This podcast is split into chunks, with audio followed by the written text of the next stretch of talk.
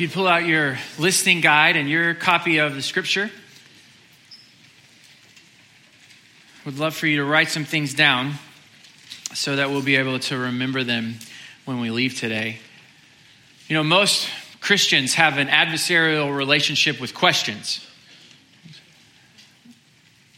My very first day of college, my freshman year, first semester, I woke up early on that day to spend time reading the Word and praying, because not only was I excited about my new experience ahead of me, I really, really wanted God to use my life on my college campus. And I wanted him to use me specifically in having as many conversations as possible about Jesus with other people. So I wanted to be ready. I wanted my eyes to be open when I went to campus that day. So I went to my first class. Afterwards, I had a gap of time, and I found this vending machine area that had a couple of tables. I sat down there. There was another guy that was similar age as me, and we started talking, and I started to bend the conversation towards Jesus and trying to do that as smoothly as possible. And we we had an amazing conversation. It was really great. It, it wasn't awkward at all, which is what you're trying to go for. You're trying to talk about the Lord and be cool about it. That's like a unicorn. Like, it hardly ever happens. But it was happening in this moment. Like, it was totally natural, this conversation that we were having. And then right in the middle of it, he asks a question. And it's a doozy. It's one of the big cosmic questions. And I didn't feel like I had a good answer. And I stumbled around. I tried to say something, but the, the whole thing just came to a grinding halt. And if you've ever tried to talk to somebody about Jesus, or tell them that you were praying for them, or talk to them about the Bible, you've probably been asked a question like that. And maybe you knew what to say, maybe you didn't, but it's easy to see why most of us had have a pretty tense relationship with questions about our faith. But questions can be really helpful. The passage that we're studying today in Hebrews, I have read hundreds of times, minimum. And I think this is the first time that I could actually articulate back to you what it means and why it matters to me. I've read it hundreds of times, but it's gone one in one eye and out the other, and didn't stop in my mind, and it really didn't stop in my heart. So we're going to use four questions today that will hopefully do for you what they've done for me in understanding this passage. Let's read Hebrews chapter four, verses one through eleven together. God's promise of entering his rest still stands. So we ought to tremble with fear that some of you might fail to experience it. For this good news that God has prepared this rest has been announced to us just as it was to them. But it did them no good because they didn't share the faith of those who listened to God. For only we who believe can enter his rest. As for the others, God said, "In my anger I took an oath, they will never enter my place of rest." We know it is ready because the place in the scriptures where it mentions the seventh day. On the seventh day, God rested from all his work. But in the other passage, God said, "They will never enter my place of rest." So God's rest is there for people to enter, but those who first heard this good news failed to enter because they disobeyed God. So God set another time for entering his rest, and that time is today. God announced this through David much later in the words already quoted. "Today when you hear his voice, don't harden your hearts." Now, if Joshua had succeeded in giving them this rest, God would not have spoken about another day of rest still to come. So there is a special rest still waiting for the people of God. For all who have entered into God's rest have rested from their labors, just as God did after creating the world. So let us do our best to enter that rest, but if we disobey God, as the people of Israel did, we will fall. Four questions that help us understand God's rest. Question number one in your listening guide: what is God's rest? God's rest is the kingdom of heaven and the restfulness that awaits us there. God's rest is the kingdom of heaven and the restfulness that awaits us there. In this passage and in our passage last week, Psalm ninety-five is quoted numerous times. To understand what we're studying today and to understand Psalm ninety-five, which is about how God shepherded his people Israel from slavery in Egypt to the promised land, we have to understand tense, T E N T S, tents, because God's people spent a lot of time living in tents. It started in Genesis chapter twelve with Abraham. He was living in a permanent city and a permanent home. God came to him and said, I want you to leave that permanence and come and live in a tent, and I'm going to just move you around from place to place to place. And Abraham became a sojourner after that, never living in his own place, always living in someone else's kingdom. Isaac, Abraham's son, did the same thing with his family. Jacob, Abraham's grandson, did the same thing with his family. They eventually took their tents, Jacob and his family, down to Egypt. And there they multiplied. So after a while, they weren't a family anymore. They were an entire nation of people. The Egyptians one day woke up, had an entire nation of people living among them, and said, we're not comfortable with this. So they put the Israelites into slavery. For hundreds of years, Israel was slaves to the Egyptians. God sends Moses, the deliverer, through signs and wonders. Pharaoh finally lets his people go. Now Israel is in the wilderness between Egypt and that land of promise, living in tents. Eventually, God moves them to the border of this promised land, where they'll have permanent homes and a permanent place to live. They send in spies. The spies come back. Ten of them say, we need to turn around. There are giants living in this land. There's well-fortified cities. We thought this was going to be easy. It's not going to be easy. We would rather live in our tents than take our chances in this land that God has provided for us. So God says, fine. He judges the people. Be careful that God would judge you by giving you what you want. That's what happened to the Israelites. He said, fine, you want to live in tents? You'll live in those tents, and you'll die in those tents out in the wilderness, and it will be your children who inherit this land of promise. And that's exactly what happens. Our passage today talks about Joshua. It was Joshua, not Moses, who led those children who eventually grew into adults into the land of promise. And in Psalm ninety-five, quoted here in Hebrews chapter three and four, that land of promise God referred to as his rest. But the scripture tells us here in Hebrews chapter four that that rest, that promised land that they entered into, was a foreshadowing of the rest that would come, the kingdom of heaven and the restfulness that awaits us here. And there's a list of a few things that we can know about this rest. You see those up on the screen. First, we know that God has prepared this rest for us. It says in verse two, for this good news that God has prepared this rest. Says in verse four, we know that it is ready because of the place in the scriptures where it mentions the seventh day. On the seventh day, God rested from all his work. So from the very beginning, from creation, God had prepared a place of rest for us in his kingdom, which means he didn't prepare this rest for us in light of our own weariness. He didn't look and see, oh, they're they're tuckered out, they're worn out, they're tired. I'm going to create this for them. He knew ahead of time. He prepared it for us. We also see from this passage that this rest is good news. It says in verse two, for this good news that God has prepared this rest has been announced to us just as it was announced to them.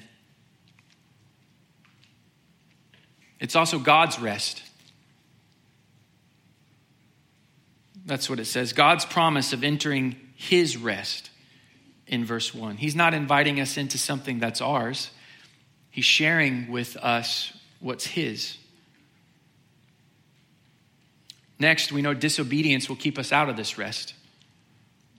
It says in verse six, so God's rest is there for people to enter, but those who first heard this good news failed to enter because they disobeyed God. We also know this rest is open to us today. Verse seven, so God set another time for entering his rest, and that time is today.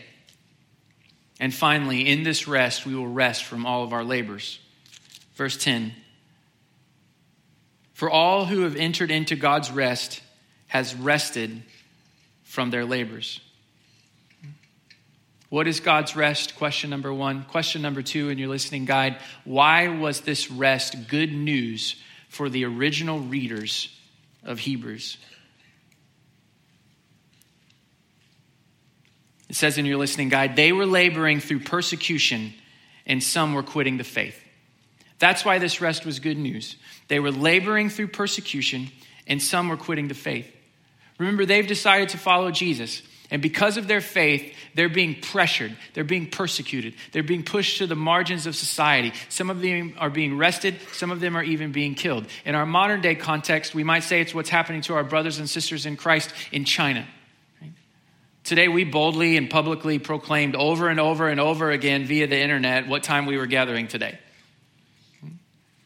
We'll invite more people to come back with us tonight at five.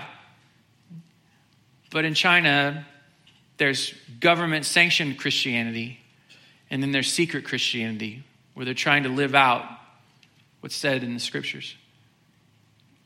And those secret Christians are spreading the word about their gatherings very, very, very carefully. They're not putting it on the internet. They're not tweeting it. They don't create Instagram images to remind everybody that it's Fall Back Sunday. They're slipping you notes. It's word of mouth. They're not trying to make it as loud as possible. They're trying to make it as meaningful as possible and as quiet as possible. And sometimes even the government does find out and breaks into their gatherings, arrests their pastors, their elders, their leaders, their deacons. Now, the people in the first century, even maybe believers in China, they decided to follow Jesus probably for the same reasons that we do. Number one, eternal security. Somebody asked us at one time, what's going to happen to you after you die? And you freaked out and I freaked out. I said, I don't know. And someone promised us that if we believed in Jesus, we would go to heaven when we died. So we said, sign us up.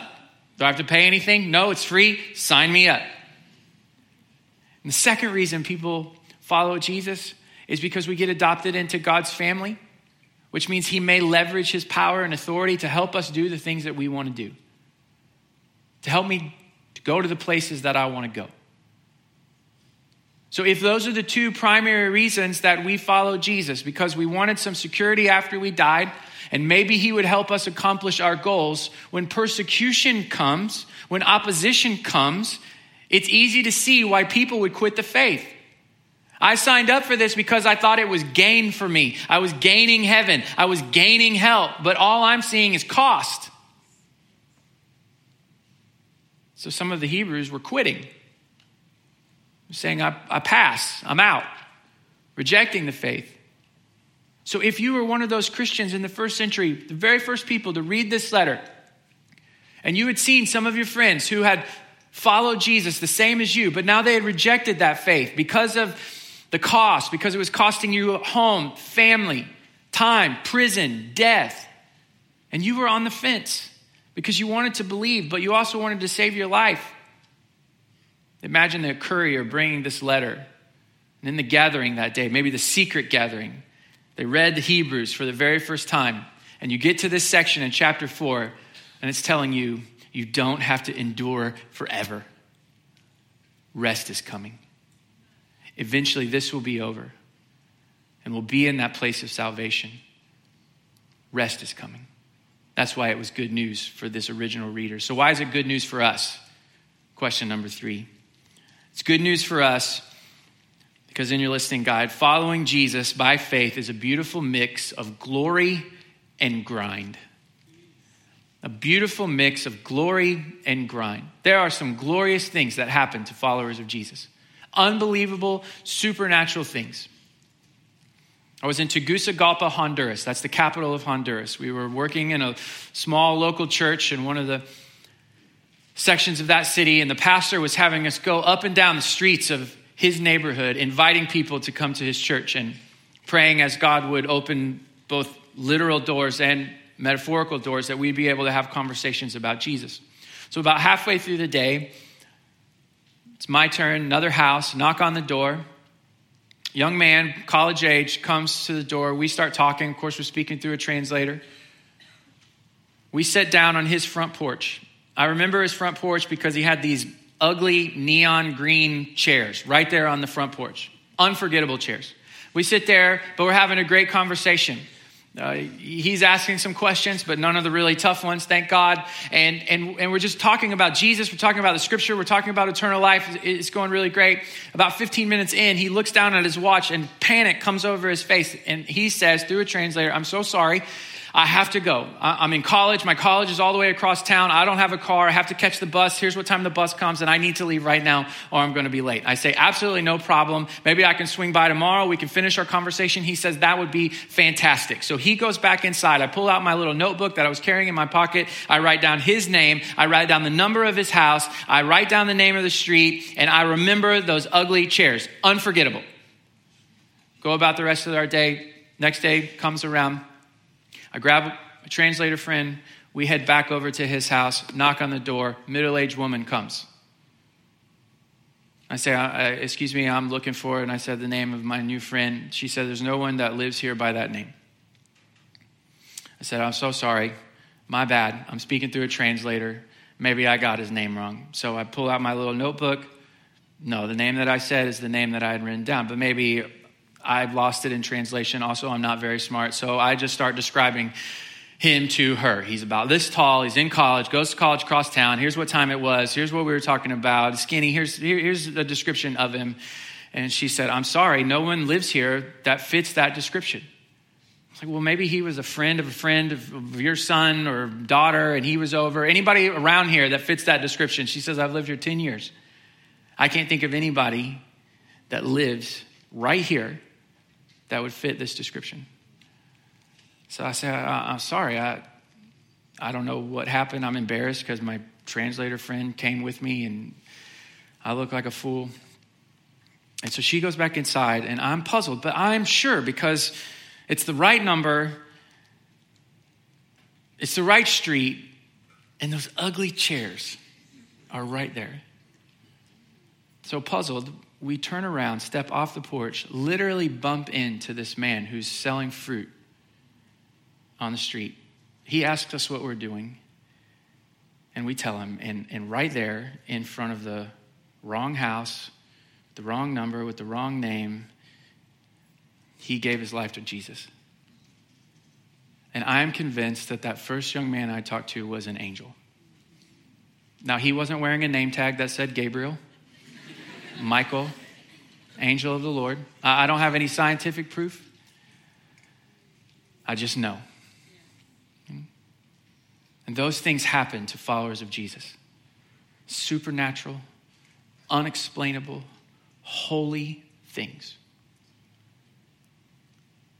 I brought my prayer notebook ledger because one of the other glorious things that happens to followers of Jesus is that God answers prayer.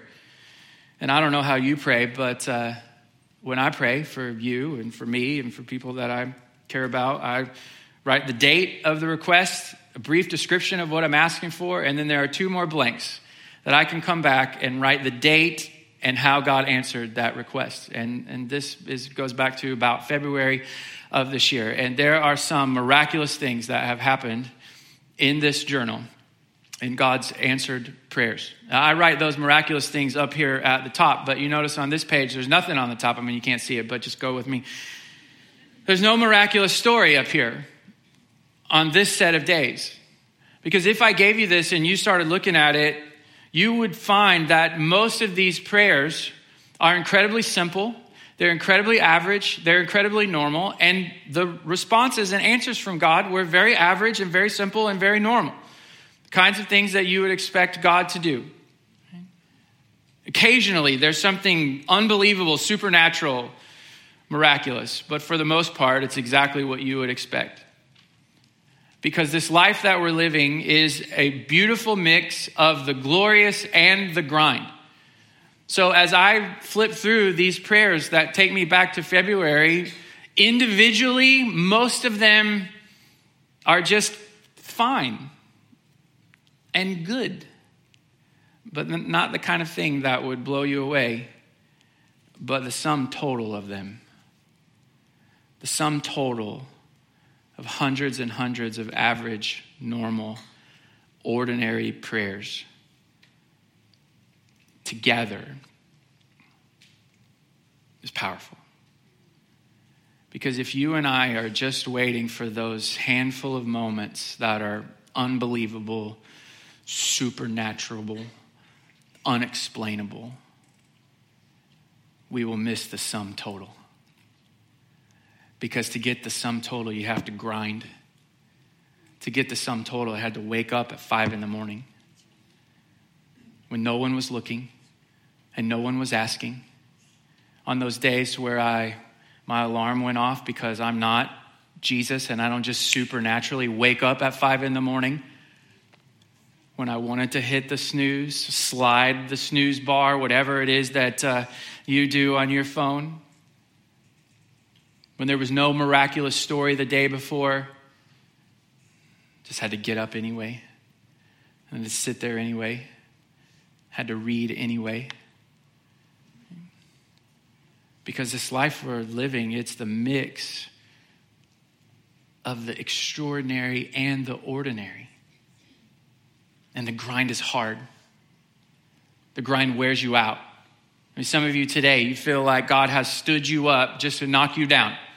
Stood you up again to knock you down one more time. Stood you up again to knock you down one more time. Bad things just keep happening to you over and over and over and over again. You keep saying to God, I'm going to get up. I'm going to keep being faithful. I'm going to keep following you. Just to fall down again, again, be disappointed again, again, again. The grind can be weary. So the reason that Hebrews chapter four, God's rest is good news for us is because we won't grind forever.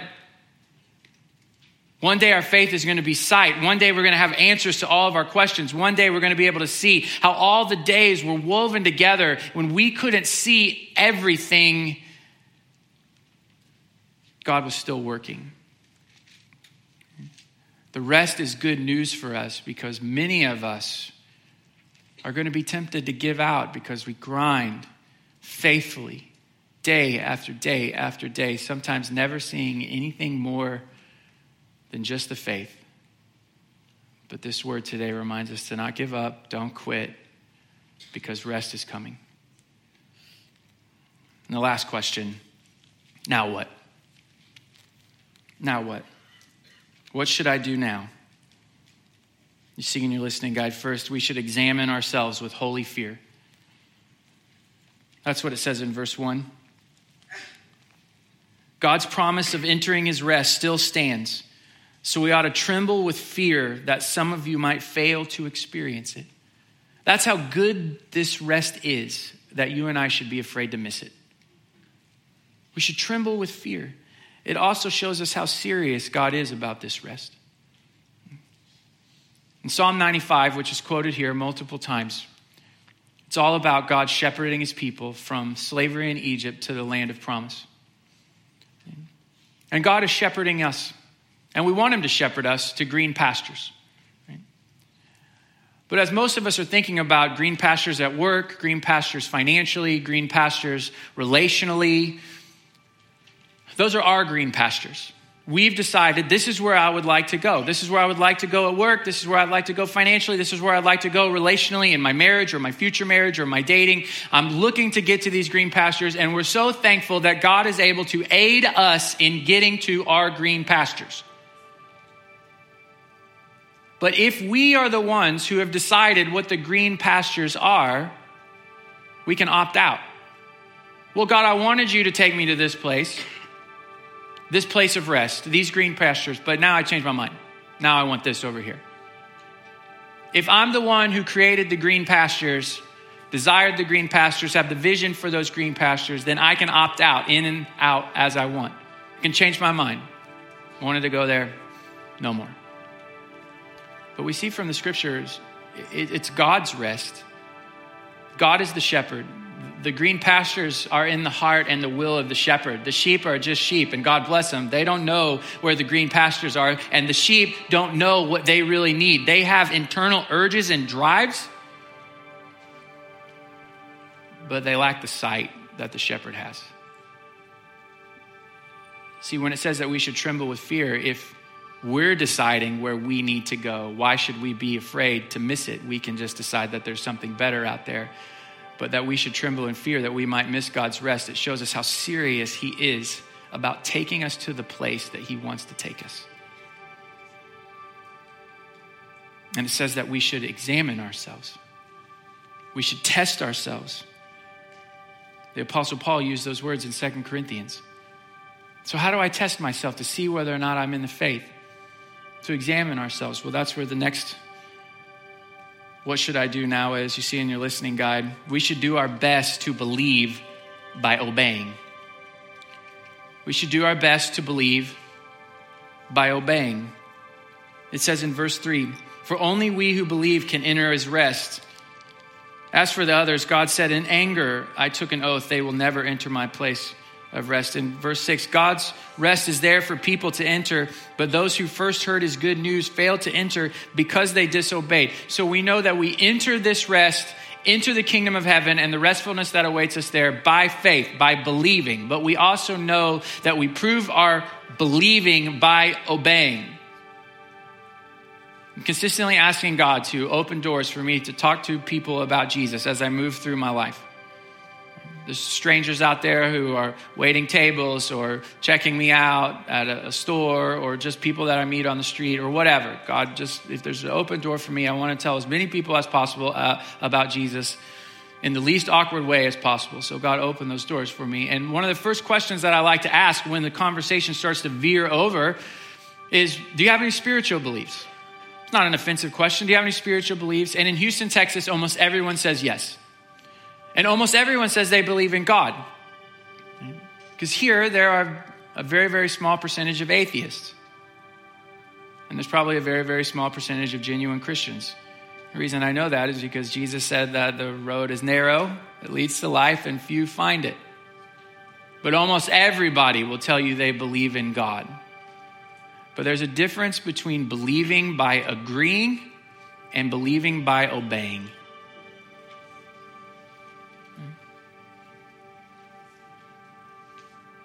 I agree that Jesus is the Son of God.